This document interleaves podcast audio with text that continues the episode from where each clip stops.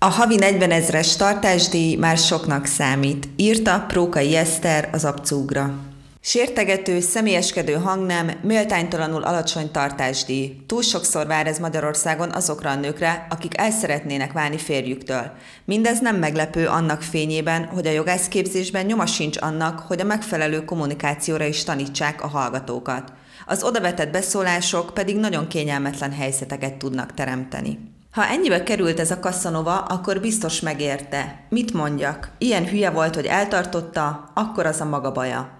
Ezt vágta Viktória fejéhez az a bírónő, akihez a vállóperével került. Viktóriát házassága alatt férje gyakorlatilag teljesen kiforgatta a vagyonából, állítása szerint több mint 50 millió forinttal lépett le, de a házasságuk alatt előfordult bántalmazás is. Ezek ellenére mégis ő állt megszégyenülten a tárgyalóteremben, a bírónő beszólásai pedig csak ráerősítettek arra, hogy tulajdonképpen az ő hibája, hogy idáig jutott. A nő egyedül maradt közös kislányukkal, vidékre kellett költöznie a család lelakott nyaralójába, a bíróság ráadásul mindössze 6000 forint havi tartásdíjat állapított meg, mert ex-férje hivatalosan előnyugdíjban van, ezért a bejelentett jövedelme után ennyit szabhatnak ki rá.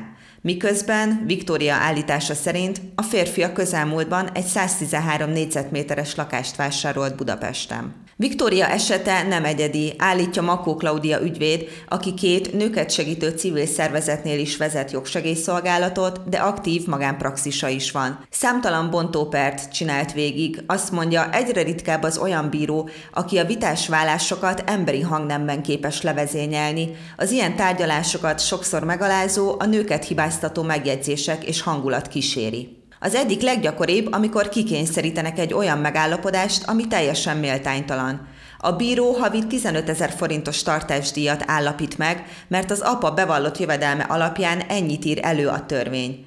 Ilyenkor általában azzal érvelnek, hogy hiába kezd pereskedni a nő, akkor sem tud többet kapni.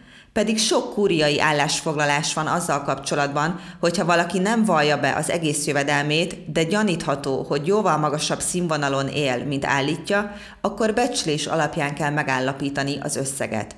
De a bírók ezt valahogy levetik magukról. Egyszerűbb túlesni hamar az ügyeken, nincs mérlegelés, le van zárva, és jöhet a következő, mondja az ügyvéd. A tartásdíj nagyon fontos része a vállásoknak, sokszor pont a mértéke az, ami már önmagában megalázó helyzeteket teremt.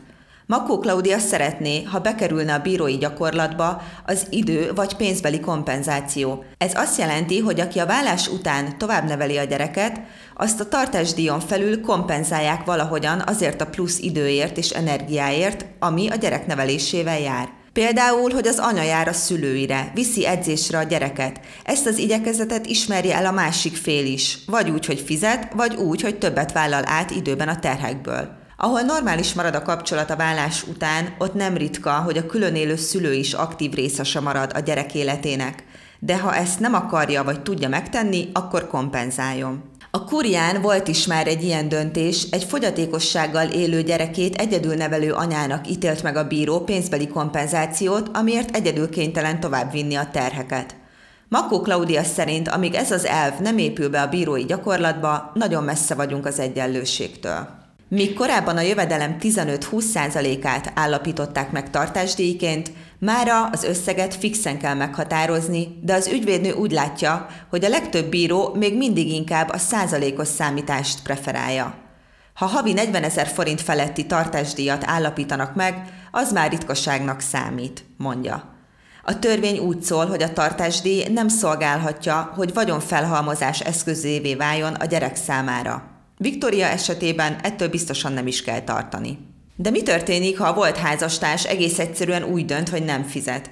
Ilyenkor két lehetőség van. Vagy végrehajtást kérünk az illető ellen, vagy feljelentjük a rendőrségen. Még előbbivel az a gond, hogy ha nincs, vagy alig van bevallott jövedelem, abból nehézkes a pénzt letiltani. Addig utóbbinál legalább hat hónap fizetéselmaradás esetén indítják csak meg a nyomozást.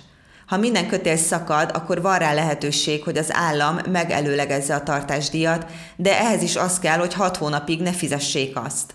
Az állami segítség havonta maximum 28 ezer forint lehet, és csak meghatározott ideig folyósítják.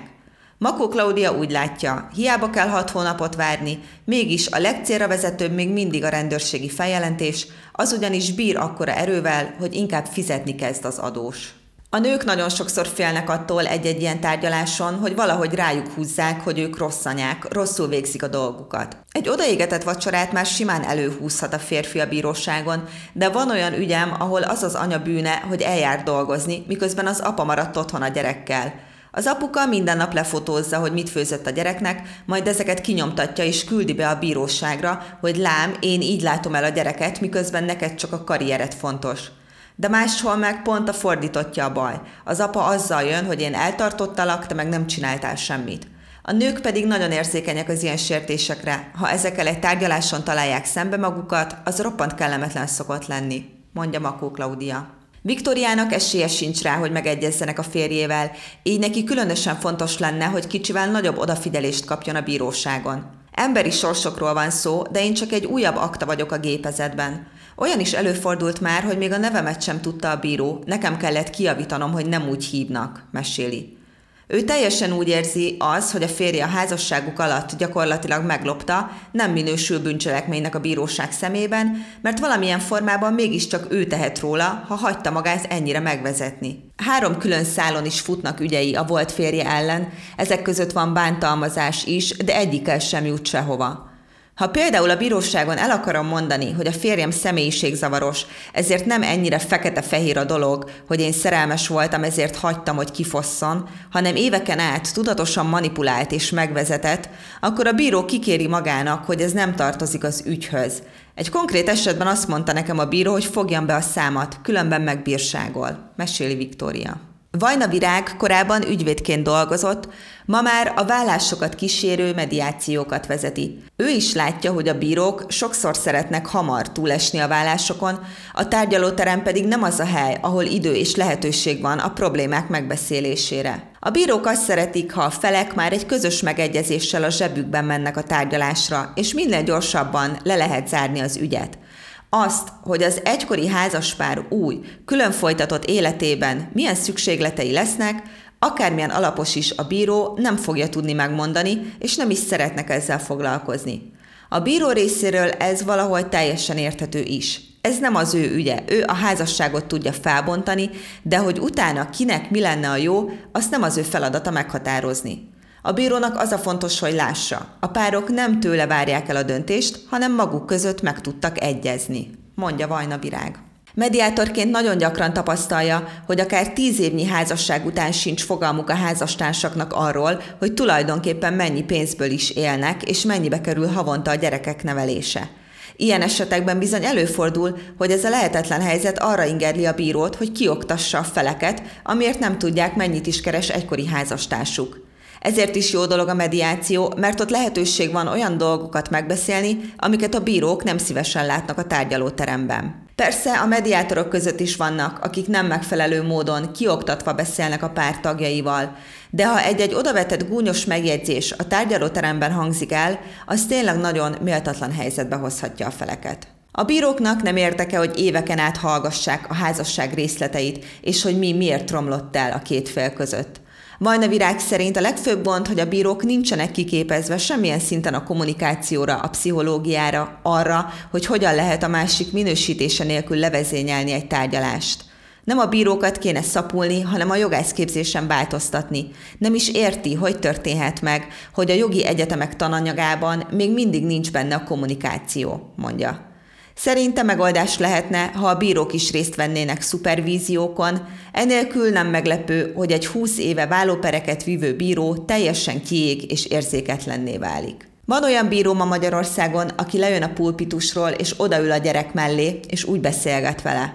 De sajnos ő a nagyon ritka kivételek egyike.